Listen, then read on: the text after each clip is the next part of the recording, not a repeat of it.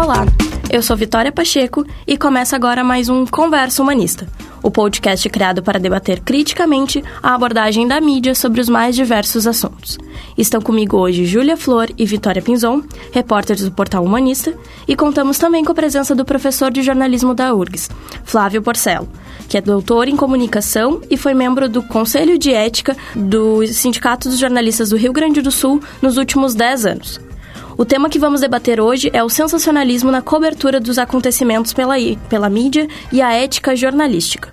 A discussão voltou a repercutir com o desabamento do edifício Andréia, no último dia 15 de outubro, em Fortaleza. Nos dias que sucederam a tragédia, imagens do interior dos escombros foram divulgados mostrando objetos pessoais das vítimas. É importante destacar que o local estava isolado para a perícia. Tais ações desrespeitariam o direito à imagem e à dignidade humana das vítimas e de seus familiares. Em nota oficial, a FENAGE, Federação Nacional dos Jornalistas, frisou que o Código de Ética dos, dos Jornalistas Brasileiros preconiza que a liberdade de imprensa, direito e pressuposto do exercício do jornalismo implica compromisso com a responsabilidade social inerente à profissão.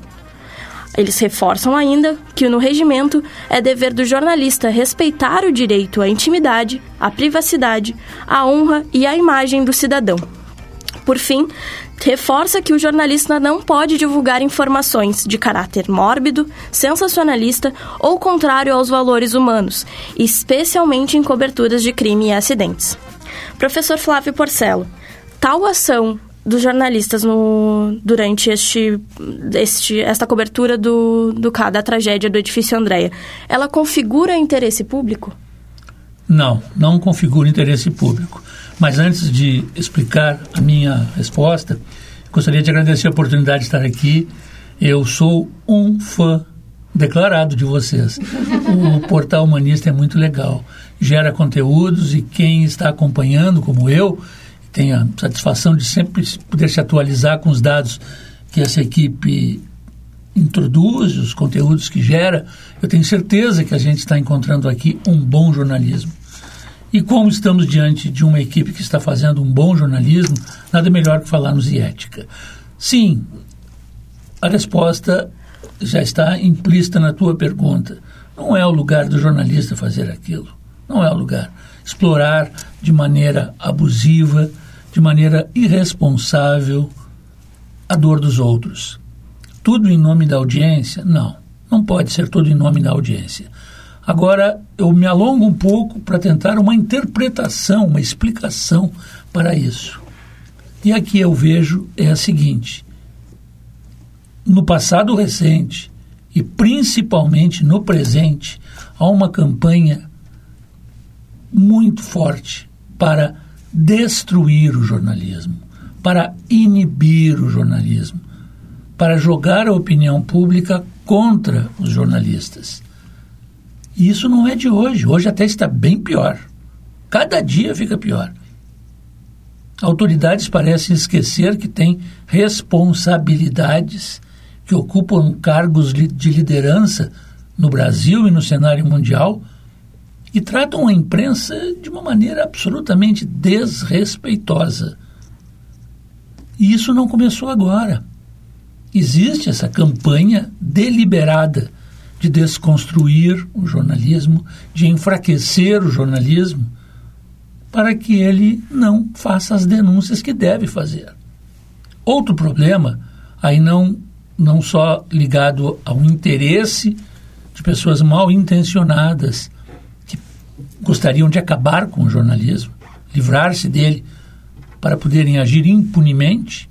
Mas, além disso, existe também a própria evolução tecnológica, eu não sou contra. Nós estamos aqui diante de um, um belo ganho que a tecnologia nos dá. O portal humanista é acessado em qualquer lugar do mundo.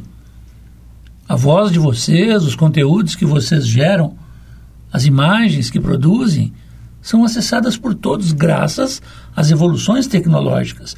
No entanto, quem faz mau jornalismo, ou pior, quem sequer faz jornalismo, pode postar o que quiser. Um vídeo com leão e hienas hienas essas que ofendem e agridem a justiça, a, a ONU, organizações de preservação ambiental, qualquer um pode postar o que quiser. E cabe às pessoas escolherem o que vão fazer, mas as pessoas não abrem um computador, não ligam um rádio ou acessam uma TV com um manual de instruções. E, obviamente, como vocês sabem, o inusitado, o bizarro, o grotesco chama muito mais atenção. A fake news pega primeiro. Até as pessoas descobrirem que aquilo é uma fake news, já pegou. Aí tem que disseminar esse mal. Então eu gostaria de dizer o seguinte: sim, foi um gesto absolutamente irresponsável e sem respeitar nenhum parâmetro ético, as pessoas em busca de audiência, em busca de sensacionalismo, desrespeitarem noções mínimas de civilidade nesse episódio do edifício Andréia, em Fortaleza. Uh, por que tu acha, por que será que essas tragédias, essa questão do grotesco, como tu mencionaste, trazem tanta atenção da mídia e das, e das pessoas e, consequentemente, da mídia, né? Uh, o que, que é esse desejo de querer mostrar e de ver a dor do outro ou algo grotesco que seja? Atração pela morbidez. Se a pessoa está passando numa estrada, por exemplo, e há um acidente, e nesse acidente há mortos, e há corpos atirados, feridos, dilacerados no acostamento, as pessoas diminuem a velocidade para ver e hoje para fotografar. É uma atração pela morbidez. Se puder ver uma cena, transmitir ao vivo um suicídio, se puder acompanhar pela internet uma pessoa se matando, as pessoas farão isso, muitas pessoas, quero dizer, farão isso, e o que é pior, isso vai atrair a atenção de pessoas, vai dar audiência. E quem poderia evitar que isso acontecesse? O bom jornalismo. Mas nós não vamos nos iludir que o jornalismo agora vai dar conta disso. Proibir as pessoas de acessar o que elas querem acessar. Então é preciso ir mais adiante, é preciso que tenhamos instituições sólidas, tribunais respeitáveis, governos respeitáveis, éticos, professores, alunos, pessoas que se preocupem com isso, que cobrem de um aluno que está colando, que cobrem de um professor que não está dando aula, que não está ensinando, que não está se aperfeiçoando, que, cobre, que as autoridades sejam fiscalizadas, obviamente as autoridades, mas também no dia a dia, a pessoa que joga um lixo no chão. Se você faz isso num país civilizado, a outra pessoa que vem atrás vai ali possivelmente bota na, na lixeira. Ou vai recolher aquele lixo e vai lhe entregar. Esse lixo é seu você coloque no seu no devido lugar. E aí o turista lá fora não joga lixo no chão. E na sua cidade faz aquilo que a gente sabe que as pessoas fazem.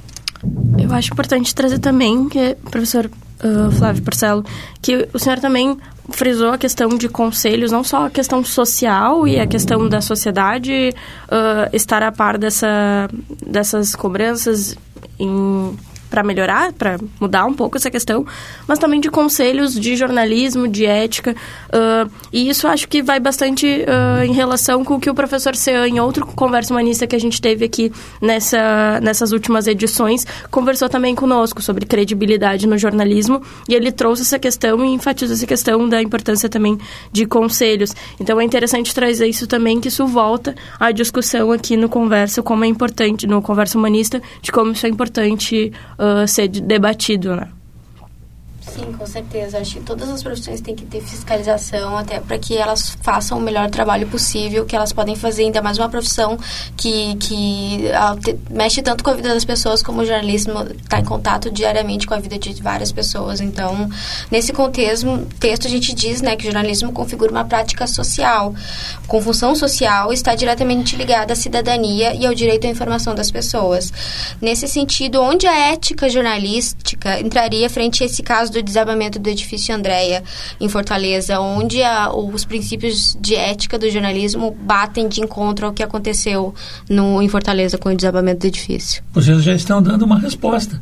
O fato de trazerem esse assunto para um debate aqui no portal humanista é uma forma de nós trabalharmos essa questão. das pessoas que estão nos ouvindo pensarem nisso. É lá atrás. É quando a pessoa está estudando na faculdade, é quando está entrando como estagiário numa redação. Tentar, dentro do possível, mesmo um estagiário, um humilde estagiário, dizer a quem lhe der uma ordem esdrúxula, como por exemplo, não enche, faz o teu. Matéria boa é matéria publicada. Ah, então tá. Matéria boa é matéria publicada. Não. Tem que brigar. O jornalismo é lugar de luta. Eu sei que a voz de um estagiário, de uma estagiária em uma redação é uma voz pequenininha, um gritinho de nada. Mas vai motivar outras pessoas. Mostra que tem gente jovem querendo chegar para mudar as coisas. E eu não vou dar nomes, porque eu estaria ferindo a ética, mas sabe-se de emissoras em que pessoas, vamos dizer assim, não vocacionadas para o jornalismo, e sim para a religião, para coleta de valores que enriqueçam seus templos majestosos, em seus veículos de comunicação, dizem sem nenhum pudor: matéria boa é matéria publicada. Mas não é verdade, chefe. Isso não existiu, não interessa da audiência. Publica e não enche. Então, fatos dessa natureza têm chegado aos conselhos de ética, tanto do Sindicato dos Jornalistas, como da FENAGE, como das associações que preocupam-se com o nosso ofício, que é o ofício de informar. Nesse sentido, as pessoas debatem, reagem, tomam providências. Tu acabaste de dizer, Vitória, que os órgãos que tentam regularizar esse nosso proceder jornalístico reagiram ao que as pessoas fizeram em Fortaleza. Então não basta só o nosso esforço. É preciso também que haja um certo um certo exercer uma força também sobre as redações, mostrar para a opinião pública, como vocês estão fazendo agora, que é nosso ofício, é nosso dever, é nossa obrigação zelar pela ética. E sim, os conselhos devem ser valorizados, devem ser respeitados, não confundir com censura. Não estamos falando em censura, todos sabemos disso, mas exigir do jornalista, do profissional de comunicação, que ele respeite os parâmetros éticos e não acredite nessa história de que matéria boa é matéria no ar. Uh, mudando um pouco o foco aqui da conversa, uh, lembrando daquele caso do garotinho uh, refugiado que foi encontrado afogado na praia, teve a questão da fotografia. até que ponto, às vezes, mostrar imagens pode até ser uma coisa positiva que cria conscientização quanto às coisas e, e o quanto pode ser só sensacionalismo, enfim, como definir a margem entre o que é jornalismo útil de conscientização e o que é puro sensacionalismo? É, essa imagem realmente não há uma unanimidade sobre se foi correto ou não publicar. Então veja como ali, a gente ali está numa área nebulosa. É uma área que não tem os limites muito claros. Entre parar numa estrada e ficar observando de forma mórbida um acidente que aconteceu há pouco e gerou mortos e feridos, e mostrar uma imagem que reflete um fenômeno mundial que é a situação dos refugiados pelo mundo todo, há uma, uma diferença. Não estou dizendo que uma é a foto certa, a outra é a foto errada. Não é isso. Mas uma, uma tem realmente um sentido até de chocar as pessoas para chamar a atenção deste problema da, da questão das, das fronteiras, das migrações. E outro é a morbidez pela morbidez. E você sabe, isso também não estou contando nenhuma novidade, quando há aqueles casos que uma pessoa em surto ou profundamente deprimida, ou enfim, num estado emocional bastante abalado, a pessoa vai para a mureta de um viaduto ou para uma sacada e ameaçando se jogar, as pessoas gritam, salta, salta, salta. Então vejam que o perigo não está. Onde é que está o perigo? Está dentro das pessoas que parecem ter esse desejo de ver o pior acontecer por uma simples morbidez. Talvez a imprensa não consiga acabar com isso, mas com certeza consegue não fazer com que isso se amplie, com que essa situação se torne rotineira. É impressionante como é só um reflexo da, da sociedade, né? No caso, não tem como a mídia agir como entidade sozinha, assim como tu falou dos governos, de toda a questão da criação nas escolas. Uh, precisa de uma conscientização geral, né? Não é como se uma instituição pudesse mudar todas. Aí entra o nosso papel, né? Nós estamos falando para pessoas ouvirem. E, e essa é uma via de duas mãos, as pessoas também falam para que a gente possa ouvir, a interatividade permite isso. Sabemos disso, essa evolução tecnológica nos permite isso. Agora é importante que a pauta desse debate seja uma pauta séria, propositiva. Senão, sinceramente, perde-se tempo com abobrinhas, com bobagens. Olha-se para um lado que não tem nenhuma importância, enquanto o pior está acontecendo do outro lado. E o papel da imprensa é justamente esse. Logo, é preciso ter um jornalismo forte, um jornalismo sólido, profissional. Pessoas que se qualificam para exercer essa profissão e são amparadas pela sua categoria e pelas suas instituições, seus sindicatos, seus grupos de apoio, seus conselhos, entidades que venham reforçar o jornalismo nessa luta e não ter o, empresas jornalísticas, organizações jornalísticas, grandes ou pequenas, que pensem assim: bom, deixa o governo brigar à vontade com o meu concorrente, porque aí bota mais dinheiro na minha empresa e eu cresço e ele, e ele engole. Então é importante, é difícil falar em solidariedade no meio jornalístico, onde existe uma forte competição. Mas a gente tem que pensar, acima de tudo, que antes de sermos jornalistas, somos pessoas. E temos que agir como pessoas, pensando no bem das pessoas. Uh, falando nessa questão que o senhor já mencionou, acho que várias vezes, da revolução tecnológica né, que a gente vive atualmente, que influencia muito nas práticas de jornalismo, que está transformando a forma como a gente faz jornalismo hoje em dia. Uh, acredito que essa questão do sensacionalismo tá, tenha muito a ver com essa influência das redes sociais e da internet na profissão, porque a gente sempre teve no jornalismo essa necessidade de dar o furo, de ser os primeiros a dar a matéria. E antigamente a impressão que, que se tem, ou pelo menos que eu tenho, é que tinha mais tempo de refletir sobre esses assuntos delicados que, de se dar antes de colocar no ar. E agora a necessidade de colocar agora, porque se eu não colocar agora, ou outro veículo, ou a própria pessoa que estiver passando lá com o celular vai dar antes do meu veículo. Sem dúvida. Esse é um fenômeno contemporâneo que não vai terminar, ao contrário, vai ampliar-se. Antigamente, era preciso que a imprensa visse para nos contar e todos nós ficássemos sabendo. Hoje em dia, não. Não raro a imprensa é a última a chegar.